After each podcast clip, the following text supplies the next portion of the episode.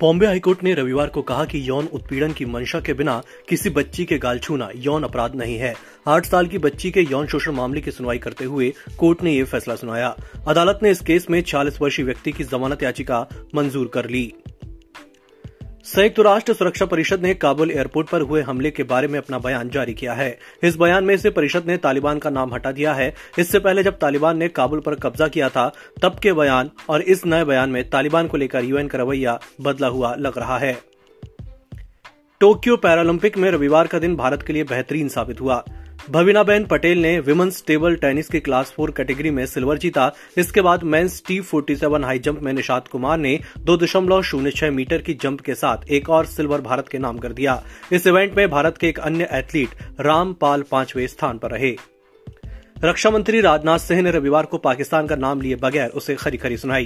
राजनाथ सिंह ने कहा कि एक देश आतंकवाद का सहारा ले रहा है। वो बोले कि भारत अपनी सुरक्षा से समझौता नहीं करेगा और ज़रूरत पड़ी तो हम उनकी ज़मीन पर जाकर टेररिज्म को खत्म करेंगे। राजनाथ तमिलनाडु के वेलिंगटन में डिफेंस सर्विस स्टाफ कॉलेज के कार्यक्रम में बोल रहे थे। एक तरफ़ तालिबान अफ़गानिस्तान के लोगों को सुरक्षा का भरोसा दिला रहा है तो दूसरी तरफ़ वहाँ तालिबानी लड़ाकों की हिंसा भी जारी है। लोकल मीडिया अश्वका न्यूज़ की रिपोर्ट्स के मुताबिक तालिबान के लड़ाकों ने काबुल से 100 किलोमीटर दूर बगलान प्रांत के अंद्राब इलाके में सिंगर फवाद अमद्राबी की गोली मारकर हत्या कर दी है।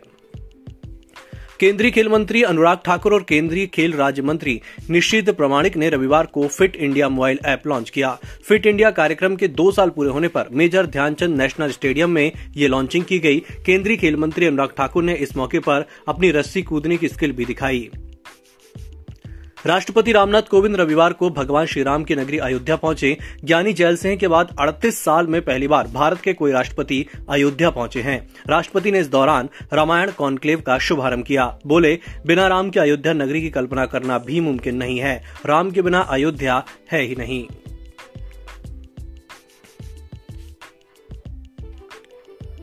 छत्तीसगढ़ के कवर्धा ज़िले में चर्च में तोड़फोड़ का मामला सामने आया है। इस घटना का वीडियो भी सामने आया है, जिसमें कुछ आरोपी चर्च के बाहर लोगों को कुछ समझाते हुए भी दिखाई दे रहे हैं। पूरा मामला पंडरिया तहसील के कुकदूर थाना क्षेत्र का है। अज्ञात लोगों ने चर्च के अंदर लगे पंखे, पोडियम को तोड़ डाला है। चर्च के अंदर मौजूद लोगों ने उनसे मारपीट का भी आरोप लगाया है।